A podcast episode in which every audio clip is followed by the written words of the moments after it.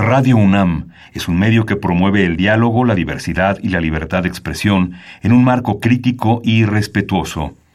Los comentarios expresados a lo largo de su programación reflejan la opinión de quien los emite, mas no de la radiodifusora. Ingredientes para hacer la pócima de la diversión. Ancas de rana intrépida. Ratones de laboratorio. Plumas de pollo creativo. Mm, medio litro de carcajadas. Y listo. Revolvemos todo y decimos... ¡Hocus Pocus!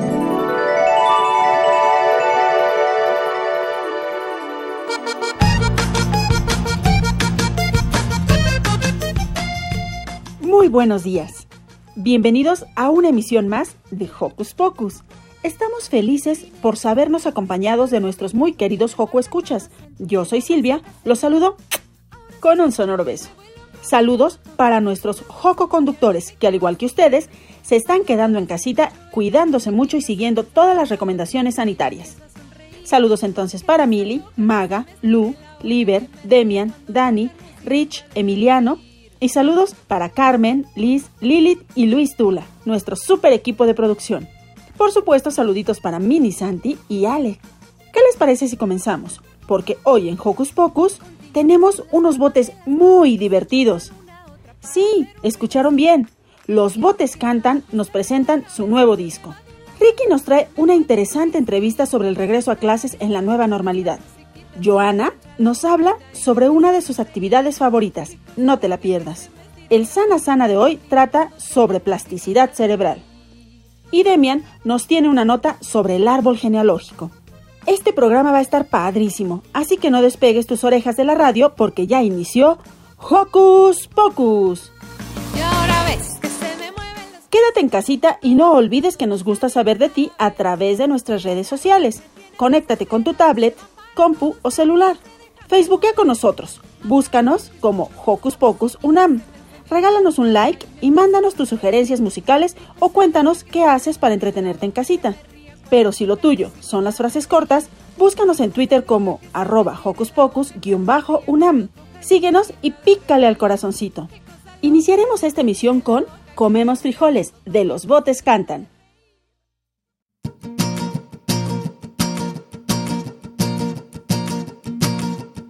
Comemos frijoles, comemos maíz Ejotes, pitayas, piñón, jinicuil, sabrosos insectos como el escamol y los chapulines, qué ricos que son. Asaditos en el comal, no hay botana mejor.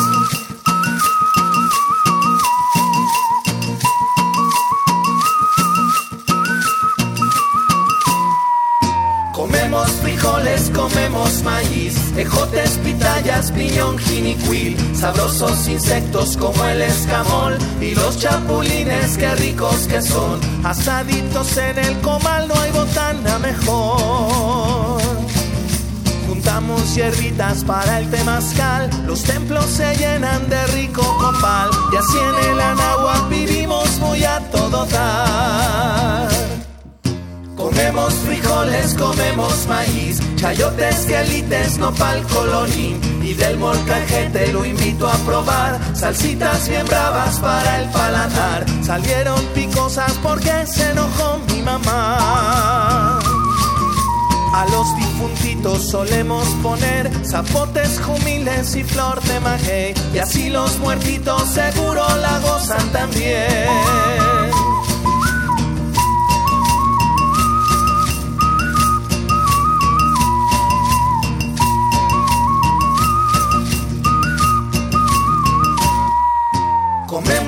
Frijoles, comemos maíz, tamales, ¿Qué hacer este fin de semana? Ver, escuchar, sentir, reír, disfrutar. ¿Qué hacer en tu tiempo libre? Aquí te recomendamos. Amigos de Hocus Pocus, si a ustedes les gustó la canción que acabamos de escuchar, van a estar felices porque ya está con nosotros Pedro Sandoval de Los Botes Cantan. Bienvenido. Gracias, muchas gracias Silvia. Un saludo muy grande a ti y a todo el auditorio de Hocus Pocus. Ay, bueno, déjenme decirles que yo estoy muy feliz porque soy fan de este grupo desde hace mucho tiempo, me encanta su música y me gustaría que empezáramos a hablar justamente de cómo hacen su música. Sé que vienes a presumirnos un disco nuevo, pero también los niños quieren saber cómo es que los botes cantan, hacen su música. Claro que sí, con mucho gusto. Pues los botes cantan, somos un grupo de música para chavitos y para toda la familia que nos caracterizamos por hacer música de de veras con instrumentos de mentiritas, como nosotros le llamamos. Y bueno, como, como su nombre lo indica, se trata de que las canciones que hacemos están acompañadas por instrumentos fabricados con material de reuso, todos hechos por nosotros mismos con cajas, botellas, latas, peines, globos, todo lo que se les ocurra, lo utilizamos para hacer nuestros, nuestros instrumentos y para hacer música. Y pues precisamente para que los chavitos vean que es muy divertido jugar con todas las cosas que andan por ahí y se acerquen a la música a través del juego. Padrísimo. Ahora también queremos conocer a quienes integran esta superbanda. Sí, claro que sí. Los botes cantan, somos tres. Eh, Eric Hernández en las percusiones, en los tamborazos, en el zapateado y en la voz. Eh, Miguel Jaimes en el cornudo, en la flauta traviesa, este, en el liguerio, en el sin trabajo, un montón de instrumentos de percusión, cuerda y viento que, que hace o así en este caso mi carnal Miguel, que ya no está con nosotros, es algo pues de lo que les tengo que platicar, que, que Miguel eh, falleció sorpresivamente el, el, año pasado, pues dejándonos dejándonos incompletos y con un vacío y una tristeza muy grande. Y su servidor, Pedro Sandoval, que está en, en la dirección musical, casi, casi en todas las canciones toco la galletarra, que es, como su nombre lo indica, una guitarra hecha con latas de galletas, y canto también. Los tres, los tres hacemos voces, cantamos y nos repartimos diferentes instrumentos. En cada canción cambiamos de instrumentos, que es lo, lo divertido y lo, lo peculiar del, del, grupo, que yo casi siempre llevo la guitarra base y mis compañeros están cambio y cambio de instrumentos, están como loquitos entre canción y canción. Súper divertidos. Así es. Oye, Pedro, y justo esta canción que escuchamos antes de iniciar la entrevista, Comemos Frijoles, pertenece a este nuevo disco. Digo, algunos hemos hecho alguna cosita durante la pandemia, a lo mejor leer un libro, a lo mejor aprender algo, a lo mejor pasar por todas estas etapas, ya sabes, de cocinero, de hacer ejercicio, de la dieta, de la yoga, de no sé qué, pero ustedes hicieron un disco. Así es. Bueno, no tanto así, terminamos un disco, también hay que decirlo que ya veníamos trabajando durante casi dos años, pero la pandemia nos agarró pues en la fase final del, del disco, entonces tuvimos que hacer muchas cosas a distancia con mi compañero Eric. Hicimos eh, algunas grabaciones ya a distancia, él desde, desde su, su, estudio, que tiene también un pequeño estudio en casa. Me mandaba pues algunas voces, algunos instrumentos y ahí nos las arreglamos para, para completar este trabajo y terminar la, la edición, la postproducción, la, la mezcla que se le llama, que es poner todos los volúmenes como debe de ser, como, como nos gusta que se escuche este, pues eso ya lo hicimos encerraditos. Y al final, pues la masterización la mandamos a hacer con un gran amigo de Puebla que es, que es muy bueno en estas, en estas cosas de mover botones. Entonces sí, sí realmente lo terminamos, lo terminamos en la pandemia, pues afortunadamente la tecnología nos deja hacer muchas cosas desde casa en, en este, en este caso. Y así, así surgió este disquito, el Échale Miguelito. Échale Miguelito, hace casi un mes salió. Cuéntanos justamente por qué le nombraron así, ya más o menos escuchamos, pero sería bonito que lo volvieras a platicar. ¿Y qué vamos a oír? Bueno, ¿qué han escuchado ya los niños? Porque muchos estuvieron en el estreno de este disco, estuvieron presentes ahí a través de su página de Facebook y otros tantos pues han ido descubriendo durante este mes su música. Cuéntanos. Sí, eh, bueno, este, el Échale Miguelito es, lo hicimos pues como un homenaje naturalmente a Miguel, nuestro compañero que partió. Eh, él, alcanzó a grabar en siete de las diez canciones que integran el disco. Entonces, pues está presente eh, su corazón, su energía, su interpretación en casi todo el disco. Entonces es un homenaje a Miguel, Échale Miguelito, es un grito que surgió naturalmente en una de las canciones que se llama Sherwood, donde mi compañero Eric lo, anima a, a, echar un solo de gaticordio, eh, diciéndole precisamente, échale Miguelito. Y así decidimos que se llamara este disco para recordar pues a Migue que está ahí presente todo el tiempo. Eh, como les decía, son 10 canciones eh, en donde pues cada quien toca un montón de, instrumentos. Son canciones muy variadas en cuanto a sonidos, en cuanto a ritmos, en cuanto a géneros musicales, en cuanto a temáticas. Y, y pues es un disco muy, muy dinámico en este sentido y muy divertido también. Oye, tienen rolas, bueno, todas estas rolas que ya tuve oportunidad de escucharlas, son como muy nuestras, es decir, muy cotidianas. Cualquier niño lo ha vivido, cualquier niño ha comido frijoles. Para los pequeños que salieron de, de por ejemplo, de ayer salí de sexto, ¿no? Para, y recuerdo todas estas graduaciones virtuales que se dieron, pues justamente por este confinamiento y demás. Entonces son cosas tan cercanas que nos tocan tanto. ¿Cómo haces las letras? Pues mira, precisamente pensando un poquito en, en, pues en el mundo cotidiano de los niños, acordándome mucho de, de, mi propia infancia. Algunas canciones están hechas para, para obras de teatro. eh, por ejemplo, esta de Comemos Frijoles con la que empezamos originalmente fue hecha para una obra, obra de teatro que habla de, de, de, la historia de Mayahuel, que es la, la diosa del, del maguey. Este, entonces esta canción es parte de, de, esa obra y nosotros la adaptamos, le hicimos nuestro propio arreglo. Eh, entonces algunas canciones son así por encargo para, para obras de teatro, para otras cosas. Y, así, y así van saliendo, cada canción tiene su propia historia. Este, esta de la laguna, pues está dedicada a una, a, a la laguna de San Miguel Almaya, que es donde, de donde es nuestro compañero Eric. Este, ayer salí de sexto, pues como dices, acordándonos de lo divertido que eran las, las graduaciones, de todas las emociones, la, la nostalgia y a la vez la alegría de por fin salir de la primaria. Precisamente esta canción es de nuestras favoritas y era con la que yo quería abrir el disco, queríamos empezar el disco con esta canción, pero justo dijimos, híjole, pero este año los chavitos no tuvieron todo esto de lo que habla la canción, fue completamente distinto, sí. la, el, el, pues todo el, el, el numerito, la ceremonia, todo esto fue algo inédito porque pues es, lo hicieron de manera virtual, algo muy loco que nosotros jamás nos hubiéramos imaginado. Entonces dijimos, pues creo que no es tan conveniente empezar el disco de esta manera con una, una rola que en este momento pues no está tan apegada al, a las circunstancias, ¿no? Entonces más bien la dejamos ahí como por en medio, eh, pues como, como recordándonos un poquito que pues pronto vamos a volver a todo esto, a toda esta realidad que tanto nos gustaba, vamos a, volver a los campos, vamos a volver a la ciudad, a volver con los amigos, este, pero retratando un poquito pues todo esto, ¿no? Entonces, pues así, la canción de, de noviembre, pues dedicada a nuestro hermoso Día de Muertos, la estrenamos en la Feria de Calacas del 2019, que es un festival precisamente dedicado al, al, a la fiesta de, de difuntos. Y así cada canción tiene su historia y pues, pues eso, así, así vamos pensando en, en, en, los temas para hacer las canciones. Bueno, a mí la que más me encantó fue la de noviembre, sin embargo hay otra que me parece súper divertida, el más chido chiflador.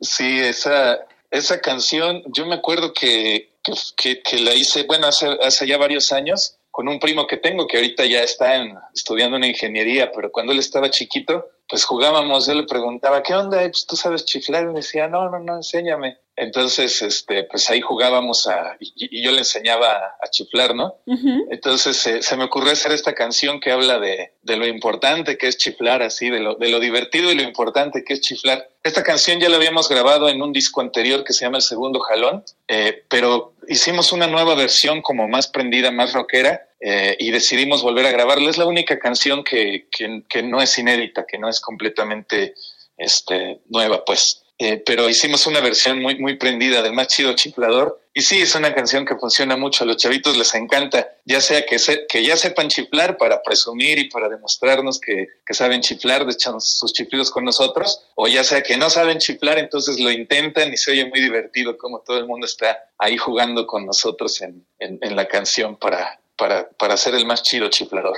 Eso debe ser divertidísimo.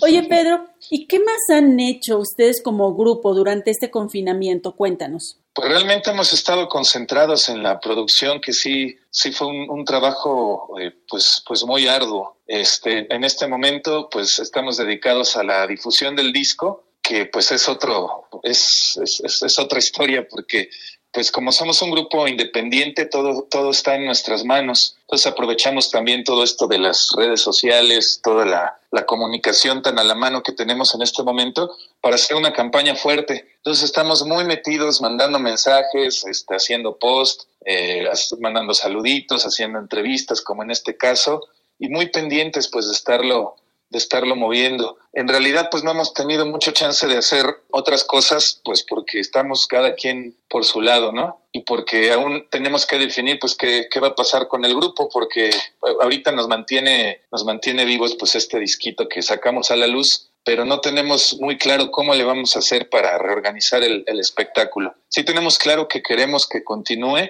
porque así lo hubiera querido también Miguelito, eh, pero pues esta pandemia nos agarró como, de por sí era como muy difícil porque no sabemos cómo llenar los zapatos de Miguel, que fue un elemento fundamental desde hace un montón de tiempo que empezó el grupo y, y, estamos muy acostumbrados al, al, sonido de Miguel y a la forma de trabajar con él. Entonces de por sí no teníamos muy claro cómo íbamos a hacerle para, para integrar a alguien más en el grupo y pues ahora menos que, que, nos agarró esta, esta pandemia no podemos juntarnos a ensayar, no podemos convocar a más gente pero pues estamos más bien concentrados en esto, en la, en la difusión del, del disco. Queremos que, a pesar de que no estamos tocando en este momento, queremos que el disco suene por nosotros, por todos lados. Y sonará porque además es un disco maravilloso, tiene canciones tan divertidas, tan nuestras, tan actuales, tan de los niños, de las cosas que, que viven, que sienten, eh, de todo y bueno, tan divertidas como esta del, del más chido chiflador. Cuéntanos qué sorpresas más tienen ustedes para nosotros eh, con este disco, Échale Miguelito. Sí, bueno, este, el disco lo estamos distribuyendo de manera virtual por, por email, eh, aprovechando, como te decía, pues la, la, tecnología y toda la forma tan fácil de comunicarnos, eh, y además es como nos lo permite, pues ahorita la, la, pandemia. Este, no lo sacamos en versión física, porque este, pues la verdad es que la gente ya no se lleva los discos, ya somos pocos los nostálgicos y ya todo pues lo tenemos en, en el celular, en la computadora o en la nube, ¿no? Ya a veces ni siquiera escuchamos la música este, pues a partir de archivos, sino que ya todo está en la nube, es algo loquísimo también. Sí. Eh, pero entonces para, un poquito como, como para motivar también a que, a que se acerquen a escuchar nuestra música, estamos eh, regalando con la compra del disco un boleto para la rifa de una latería, que, que es uno de nuestros instrumentos más emblemáticos, y más llamativos, porque es como su nombre lo indica, una batería hecha de latas. La, la latería está hecha con un, una tina de aluminio de estas grandotas, eh, unas latas de, de, pintura o de chiles, unos comales y este, las baquetas son un par de palitos de escoba. Está muy, muy divertida y la, la, la entregamos pues como nosotros manejamos nuestra latería, que le hicimos una estructura de, de tubos, una, una, estructura de metal donde se, se acomodan todos los elementos que ya les platiqué y, y, esta estructura se desarma para que pues puedas meterla en la cajuela de un carro y vámonos o te la lleves a donde, a donde tú quieras. Entonces esta latería para que empiecen a echar de tamborazos los chavitos está disponible, es, tienen la posibilidad de llevársela si compran nuestro disco. Se llaman un boleto para la rifa de esta latería. Ay, eso está padrísimo y súper divertido. Bueno, no solo se van a llevar este, este disco que ya de por sí es un regalo, sino además también la posibilidad de esta latería. Oye, qué emocionante. Sí, sí, estamos muy contentos. Ha habido una respuesta muy bonita de parte del, del público y pues ojalá que, que mucha gente nos conozca en, en, este momento, los que ya saben de nuestras andanzas, pues eh, se acerquen a este nuevo material. Oye, Pedro, ¿y dónde podemos acercarnos? Cuéntanos.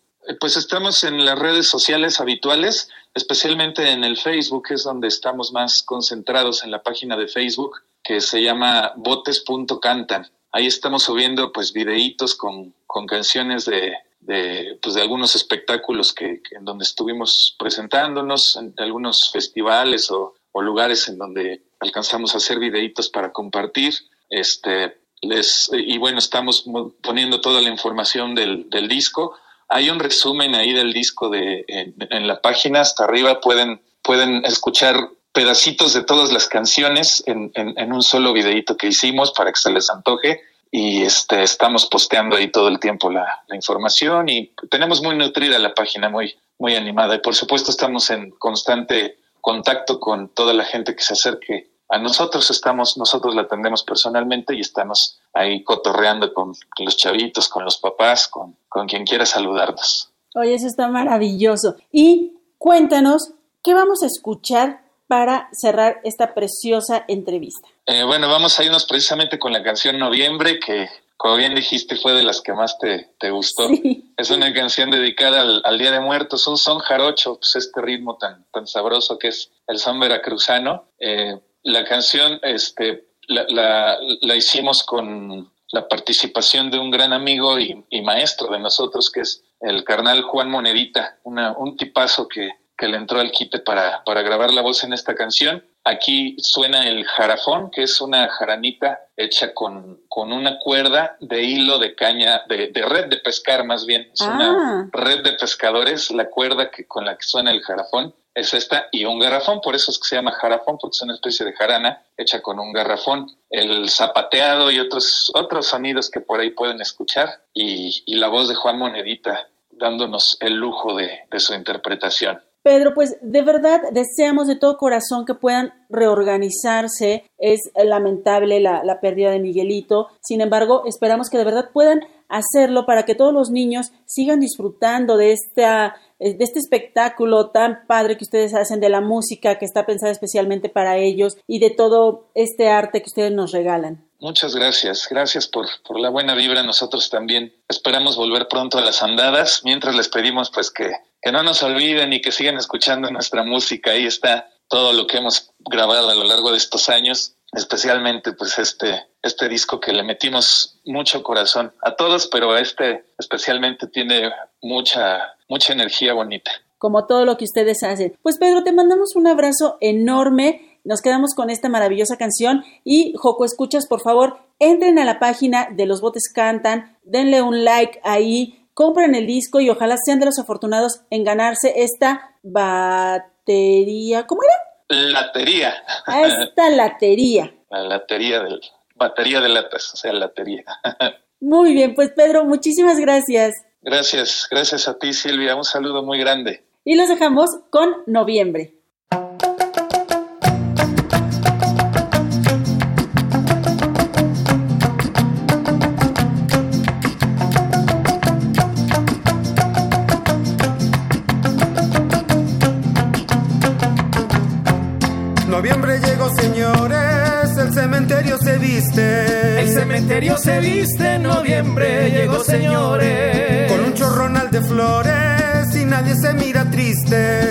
Nadie se mira triste con un chorronal de flores.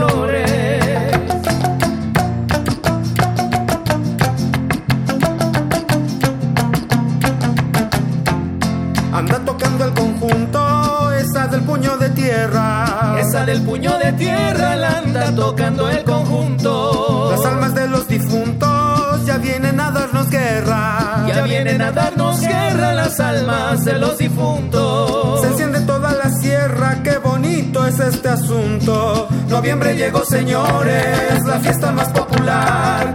Qué buenas son las hojaldras, como usted comprenderá. Noviembre llegó, señores, mi abuelo vendrá por fin. Mamita pone la ofrenda, su boina y su peluquín.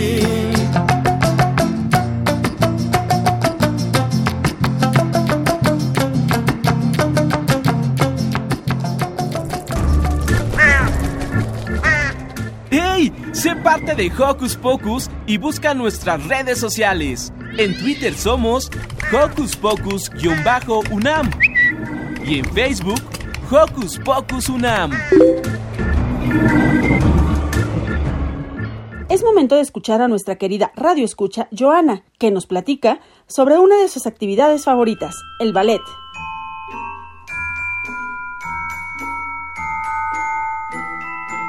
Hola. Soy Joana, tengo seis años y me encanta bailar. Desde que tenía tres años le dije a mi mamá que quería ir a escuela de ballet.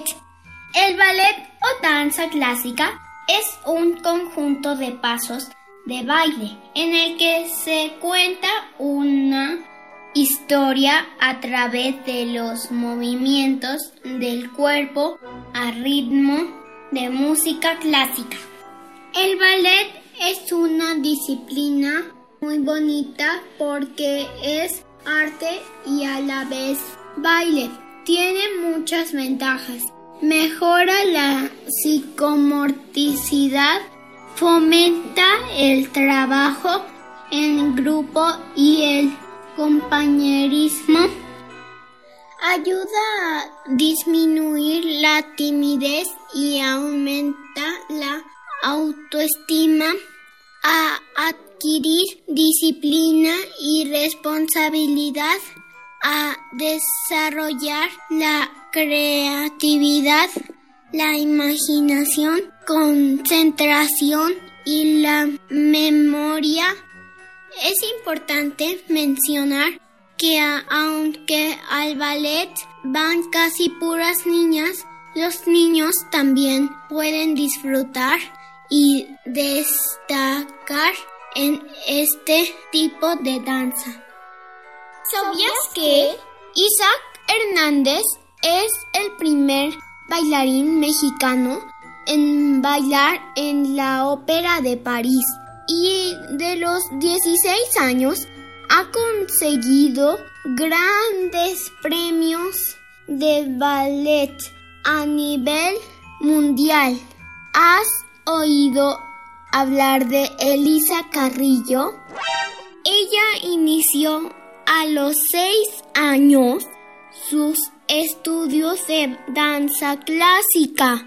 En febrero de año pasado recibió el Premio Nacional Alman de la Danza en 2019 que reconoce lo más destacado de la danza clásica a nivel mundial. Estos dos bailarines de ballet mexicanos me inspiran a seguir adelante en mi sueño de ser bailarina. ¿Y a ti te gusta bailar? Quiero mandar un saludo a mis amigas y compañeras de ballet, Valeria y Leire, a mis maestras y a todos los Escuchas. Hasta la próxima.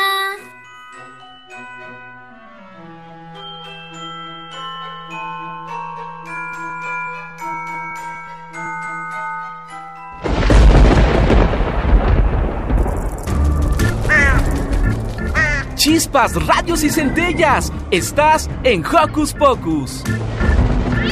¿Alguna vez se han preguntado quiénes fueron sus antepasados? Demia nos enseña cómo hacer su árbol genealógico.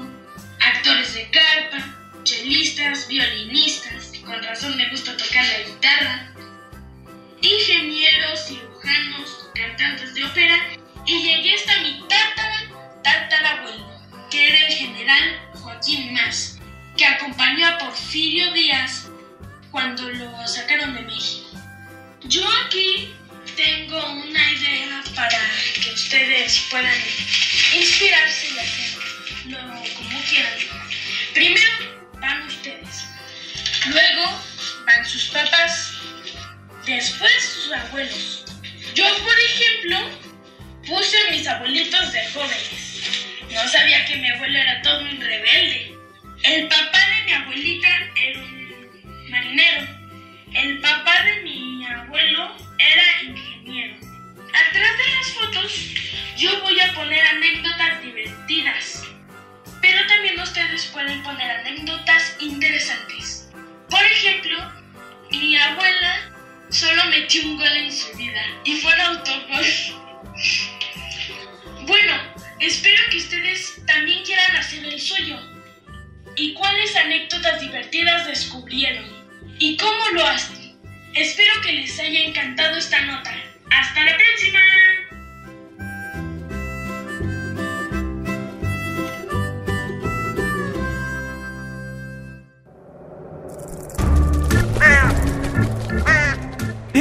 Sé parte de Hocus Pocus y busca nuestras redes sociales. En Twitter somos Hocus Pocus-UNAM y en Facebook Hocus Pocus UNAM.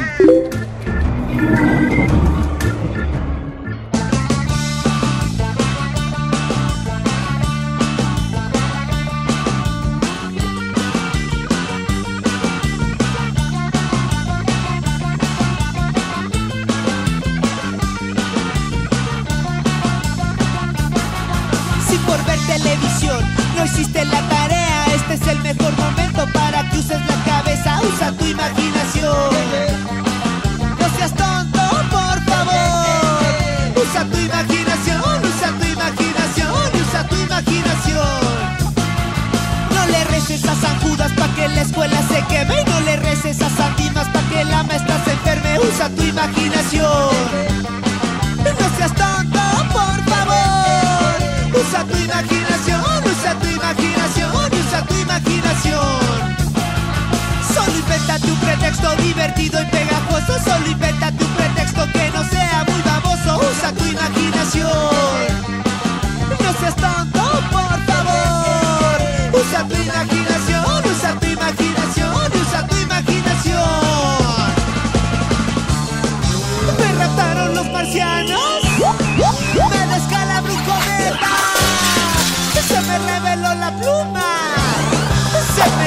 el Godzilla.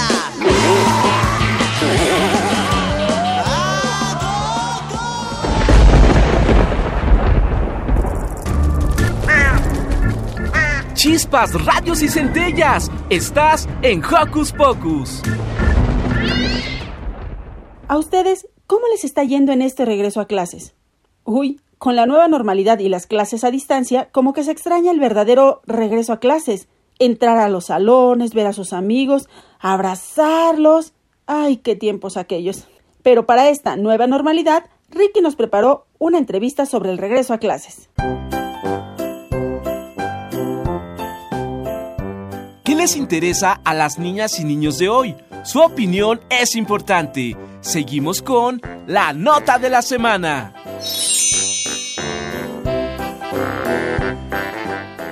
Amigos de Hocus Pocus, ¿cómo están? Porque nosotros estamos muy bien. Y digo nosotros porque ya está con nosotros el profesor Miguel, quien es director técnico vespertino del Colegio Simón Bolívar La Salle. Y el día de hoy nos va a hablar sobre la nueva normalidad escolar. Bueno, pues bienvenido. ¿Cómo son estas nuevas clases para las escuelas privadas? Pues mira, hay una gran variedad de clases. Algunas, la gran mayoría más bien, pues van a ser en línea. Las escuelas privadas hemos tratado de alguna forma, pues tratar de atender a nuestros alumnos de una manera distinta, ¿no? No solamente mediante las clases que la CEP está proporcionando, sino pues pueden ser a través de varias plataformas, Zoom, Classroom, Teams, en fin, toda esta parte de, tecnología que está actualmente a nuestra disposición. Oiga, y bueno, pues este colegio es privado, pero al usted ser un docente, supongo que sabe eh, cuál es la nueva normalidad para los colegios públicos. Así es, se han emitido una serie de lineamientos y ha habido como de alguna manera varias, varios anuncios de esta nueva normalidad. Son de alguna forma el secretario de Educación, Esteban Moctezuma, ha enunciado en varias ocasiones, en varias oportunidades, estos nueve, nueve medidas que van a, vamos a tomar, pero no nada más las escuelas públicas, sino también las escuelas privadas. La conformación de comités de salud, sí, que se encarguen de, de alguna forma de la higiene, de la limpieza de las instalaciones, de establecer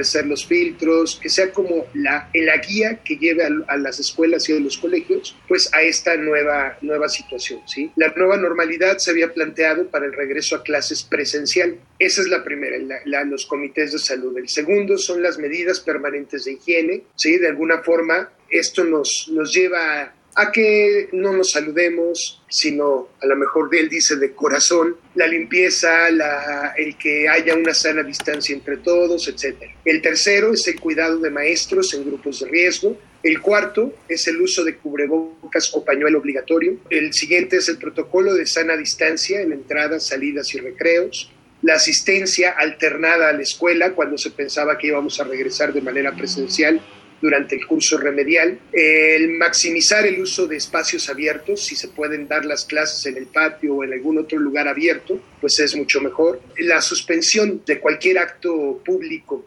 masivo, ceremonias, misas, todo eso. Adiós, bye. Bueno, también la detección temprana, ¿no? De algún caso. En caso de presentarse un caso de coronavirus en la escuela, tendríamos que cerrar la escuela de inmediato. Y finalmente, pues el apoyo socioemocional, tanto para los docentes como para los estudiantes. Esos son las, los nueve puntos de, del regreso a clases en la nueva normalidad. Oh, pues muy bien. Oiga, y pues hablando del de, eh, el apoyo socioemocional de los profesores, eh, ¿hubo una preparación por parte de la SEP hacia los docentes? Mira, se emitió un taller, de alguna forma, un taller que decía eh, de regreso hacia la nueva normalidad. Ese taller se impartió del 20 al 27 de julio y de alguna manera pues los docentes pudimos compartir cómo nos sentíamos, pudimos dialogar entre nosotros, qué podíamos hacer, porque yo creo que todos estamos afectados por esta situación. El permanecer en casa tantos meses, de alguna manera aislados del mundo, aislados de nuestros alumnos, aislados de nuestras familias, el poder ver a nuestros papás solamente vía, vía electrónica, pues eso emocionalmente nos afecta también como les ha afectado seguramente a cada uno de ustedes, nuestros estudiantes. Entonces, ese taller nos sirvió como para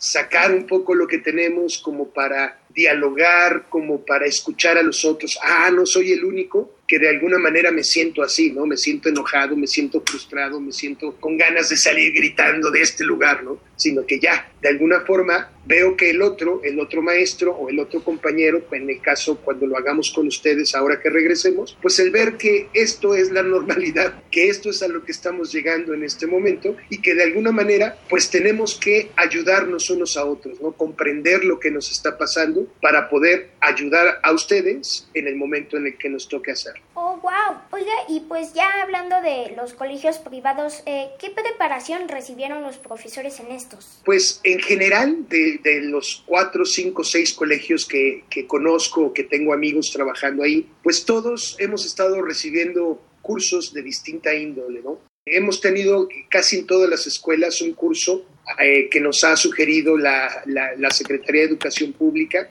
sobre el manejo del COVID en la escuela hay otro curso que hicimos para la Secretaría del Trabajo, también sobre cómo regresar a las instalaciones, cómo sanitizarlas, la nueva normalidad, el uso de gel, la toma de temperatura, los tapetes sanitizantes, el que pueda haber un lugar donde los niños puedan lavarse las manos, en fin, todo esto fue un curso, pero nosotros y, y la gran mayoría de las escuelas hemos estado preparándonos en dos rubros, metodología de cómo dar clases a distancia y segundo, en las herramientas que vamos a estar utilizando cada escuela, bien sea Teams de Microsoft o bien sea Classroom y Google for Education de, Google, ¿sí? Casi la mayoría están buscando certificarse. Google tiene una certificación para educadores que dura, bueno, eh, varios, varios módulos, son 13 módulos que no han sido sencillos. Muchos de los maestros nos estamos certificando como educadores de Google precisamente para poder ayudar mejor a cada uno de los chicos que están en nuestras manos.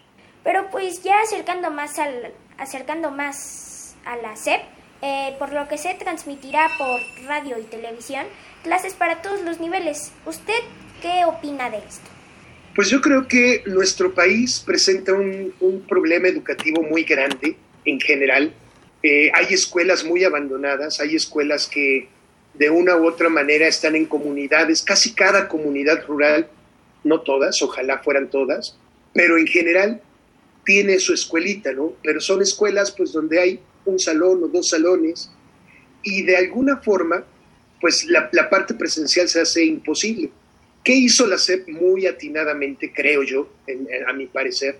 Es decir, bueno, tenemos la televisión, la televisión llega al 90% al menos de los mexicanos y de alguna forma los niños al menos pueden ver un programa educativo. Entonces, con el apoyo y esta, esta firma que se dio entre todas las televisoras públicas y privadas de, de, de, de México, pues de alguna manera eso va a afianzar un poquito este programa que ya se venía desarrollando antes, pero que de una u otra manera va a poder llegar a mucha más gente. Desgraciadamente, la televisión es un, es un medio de comunicación unidireccional. Entonces el niño no puede estar haciendo preguntas, ¿no? Si se transmitiera a lo mejor por YouTube, pues el niño podría hacer preguntas en vivo, ¿no? Oiga, y esto y esto, pero no hay esa comunicación.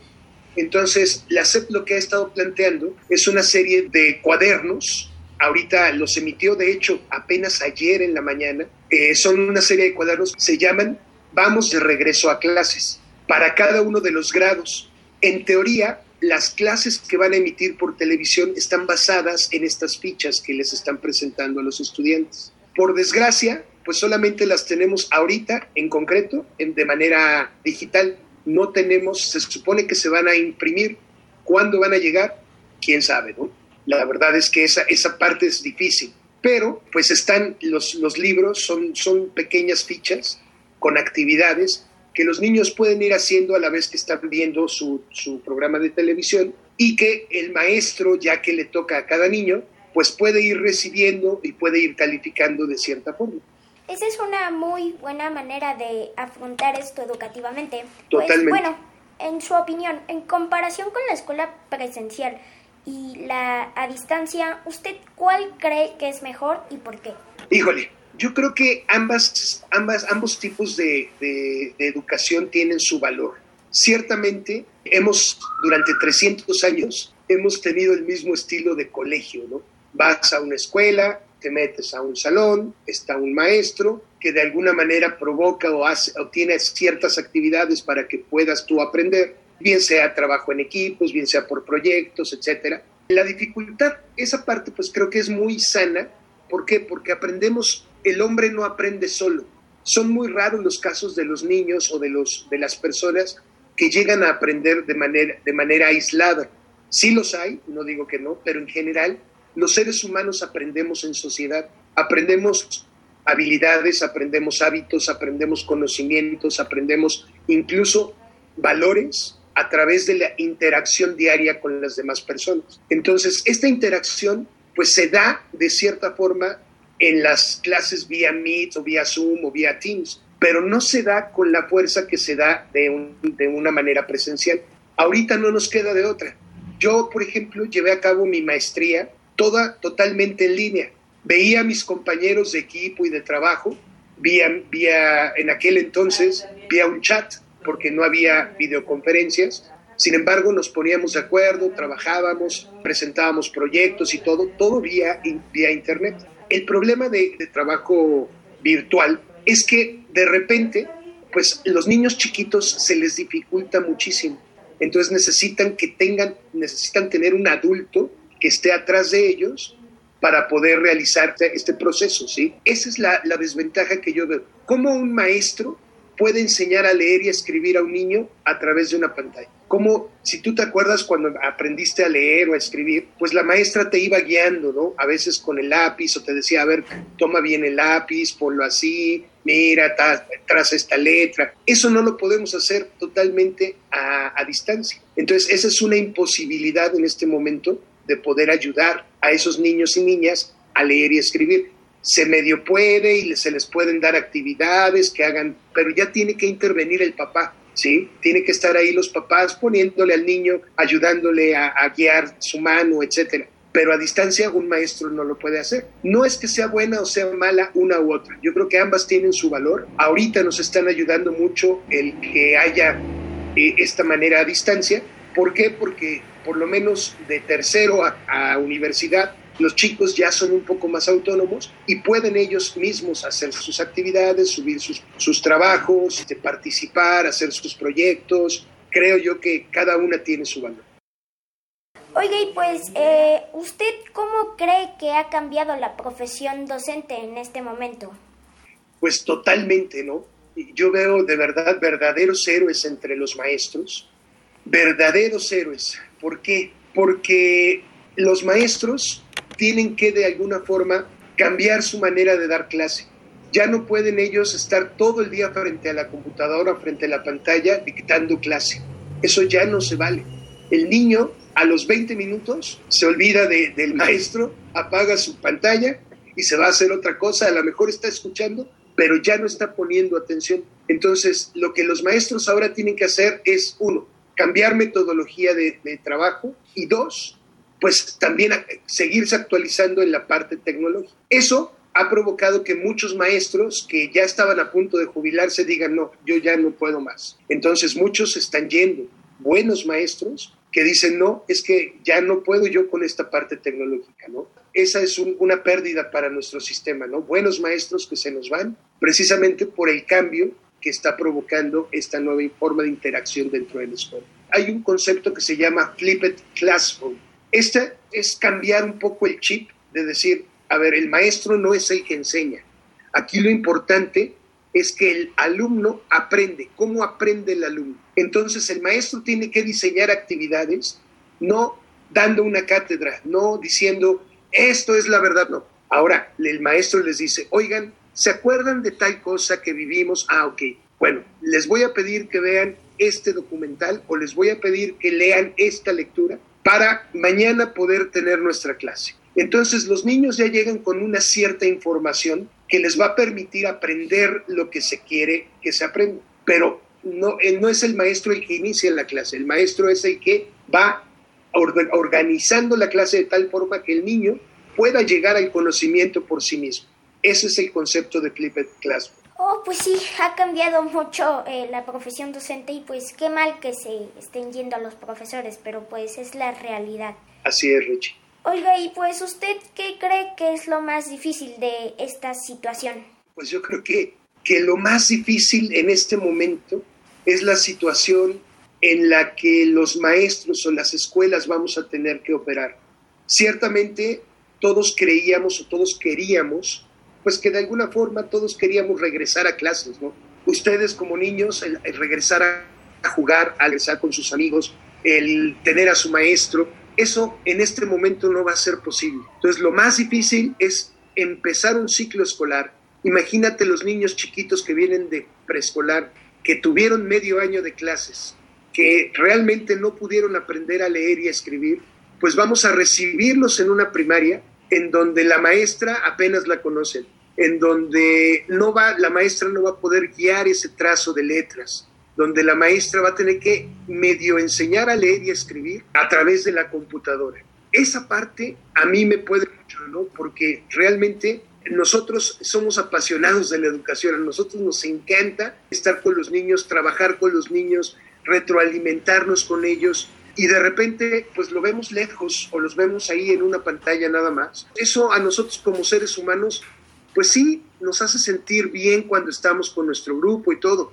pero no es lo mismo, Richie. Para las escuelas es un gran problema. Otro problema bien grande ahorita, pues es la falta de alumnos en las escuelas públicas. Muchos niños cuyos padres perdieron el trabajo o están recibiendo la mitad de, de sus ingresos o, a lo mejor ni siquiera están recibiendo ingresos, pues ciertamente no pueden meter a sus niños en una escuela privada. Entonces, eso dificulta, están buscando entrar al, al sistema público y eso está saturando el sistema público. Entonces va a llegar un momento en el que ya no va a haber ni escuelas privadas, porque se fue el 40% de las escuelas, ya no va a haber lugares para los niños, y por otro lado, el gobierno no puede garantizar o no está en disposición, pues ellos están en disposición ¿no? de garantizar esa educación, pero a lo mejor si tú vives en una colonia, te van a decir, no, pues en esta colonia ya no hay cupo en las escuelas, tienes que irte hasta Coajimalpa a, a hacer tu primaria. Pues va a ser un poco difícil eso, ¿no? Esa parte es la que, la que yo creo que la situación es la que está ahorita en ciernes ante el problema educativo, ante el cierre de muchas escuelas privadas cuyos papás ya no pueden seguir pagando y es comprensible, pero también el que el sistema, el sistema público les va a costar mucho trabajo recibir a tantos niños. Ya se está viendo en algunos estados, ¿no? En Durango, por ejemplo, que, que muchos papás dicen, no, yo no quiero esa escuela que me tocó pues señora, es la que hay. No, es que yo quiero en tal escuela pública. No, pues esa escuela pública ya está llena, ya no puede entrar nadie más, ¿no? Entonces, va a haber ahí algunos conflictos, yo espero que, que se puedan ir superando poco a poco, ¿no? Eso es lo más difícil de esta situación, que haya niños que digan, bueno, pues entonces mi niño que no estudie este año, total, que pierde el año. Así están muchos papás hablando, ¿no, Richie? Diciendo, no, pues que pierde el año, total, no pasa nada. Y ciertamente no pasa nada, pero el niño tiene derecho a ser educado. El niño tiene derecho a la educación y los papás es un deber y una obligación de los papás otorgarles esa educación. Entonces, pues hay un conflicto. No puedo pagar la escuela privada y la escuela pública no me gusta dónde me mandó. Entonces va a haber ahí un conflicto difícil, Richie. Sí, totalmente de acuerdo. Y pues, ¿usted qué cree que es fundamental para afrontar este conflicto? Uf, viéndolo desde dentro de una escuela, yo creo que el trabajo en equipo es fundamental entre los maestros. Los maestros estamos reaprendiendo a trabajar en equipo, ¿no? Esa parte es fundamental. Segundo, pedir a los padres de familia que dejen a los niños aprender solos. Para eso estamos nosotros, que crean en nosotros. Si los papás están confiando en la escuela, bien sea pública o privada, déjenos a nosotros hacer el trabajo, ¿no? Hay muchos papás que, quieren que el niño saque 10, 10, 10, 10, 10 y ahí están con la maestra y le reclaman, ¿por qué le puso 9.8? Mi niño se merece 10, ¿no? Está bien, yo creo que siempre tratamos de ser, de ser los mejores, pero déjenlos a ellos, a cada uno de los niños, hacer lo que tiene que hacer y ser autónomo. Tercero, necesitamos docentes más capacitados y hábiles en el uso de las herramientas digitales. Cuarto, no podemos seguir desarrollando secuencias de aprendizaje como lo veníamos haciendo. Las secuencias de aprendizaje tienen que cambiar para que el niño sea el protagonista de su propio aprendizaje.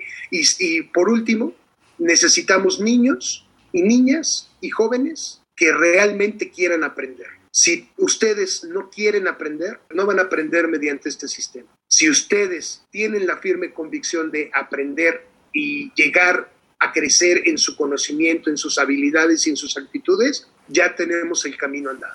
Oiga, pues muchas gracias por su tiempo, muchas gracias por resolvernos muchas dudas que teníamos aquí en Hocus Pocus. Bueno, pues muchas gracias, Joco Escuchas, por escuchar esta entrevista y muchas gracias, profesor Miguel, por darse el tiempo. Al contrario, gracias a ti, Richie, por esta oportunidad y esta ventana de expresión.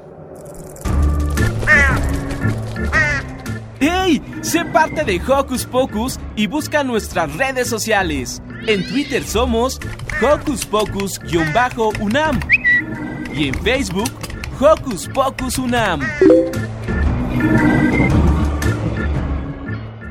¿Ustedes saben qué es la plasticidad cerebral?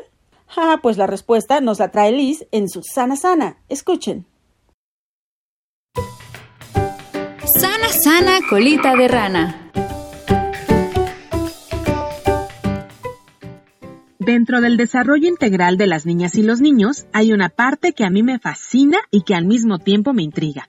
Es la estructura cerebral y las conexiones neuronales que ocurren en nuestro cerebro desde que nacemos. Gracias a este proceso progresivo, podemos aprender a gatear, caminar, hablar, relacionarnos con otras personas y estudiar.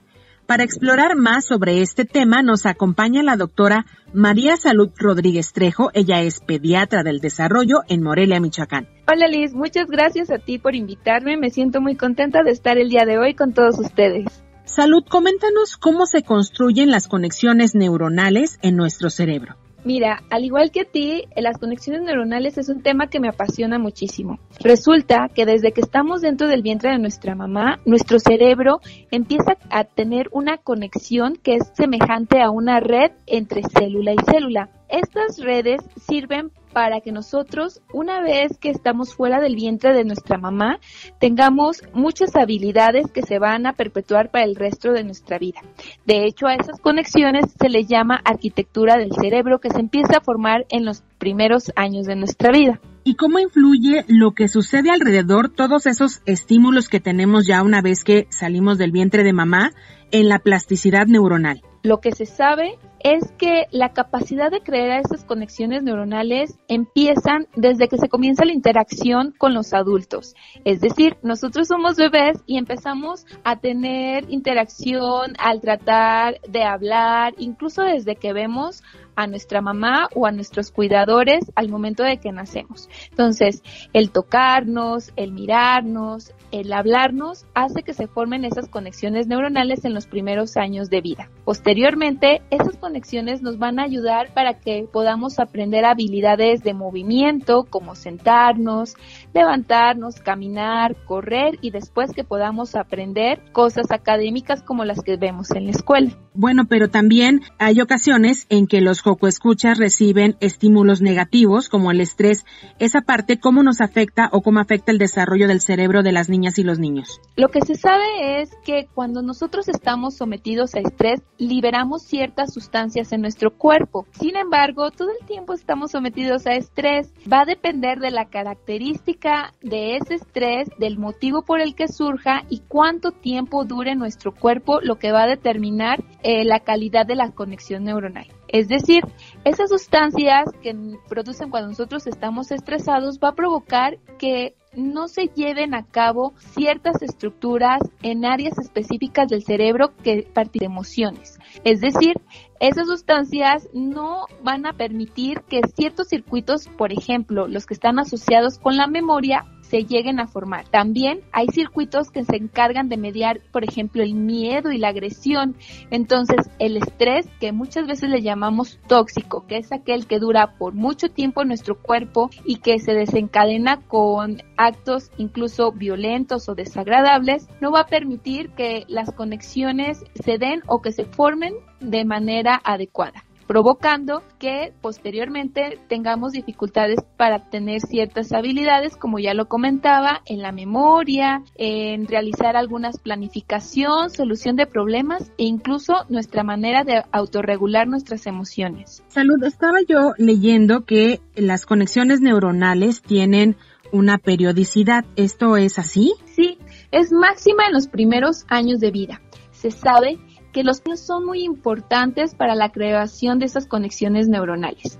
Incluso siempre podemos tener plasticidad neuronal. El ser humano tiene esa capacidad de tener eh, la habilidad de crear conexiones neuronales, esas redes para tener una habilidad específica. Siempre la tenemos sin embargo, los primeros años de vida son determinantes para que esas conexiones se formen y el resto de nuestros años nos ayudan a que esas conexiones se hagan fuertes, se hagan firmes para que la habilidad se pula, se haga específica y se pueda tener todas aquellas actividades que se deseen o aquellos logros incluso académicos. Pues muchas gracias a la doctora María Salud por comentarnos sobre la plasticidad cerebral y su impacto en el desarrollo de todos los Joco Escuchas que hoy están con nosotros.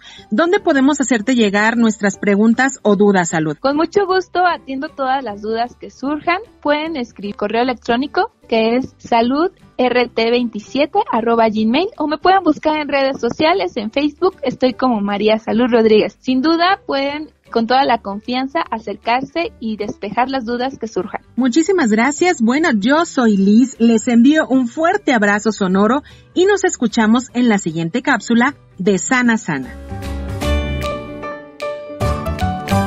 Hemos llegado al fin de este Hocus Pocus, pero los esperamos el próximo sábado con más diversión. Yo soy Silvia, me despido de ustedes con un sonoro beso. Radio UNAM presentó el espacio donde las niñas y los niños usan la magia de su imaginación.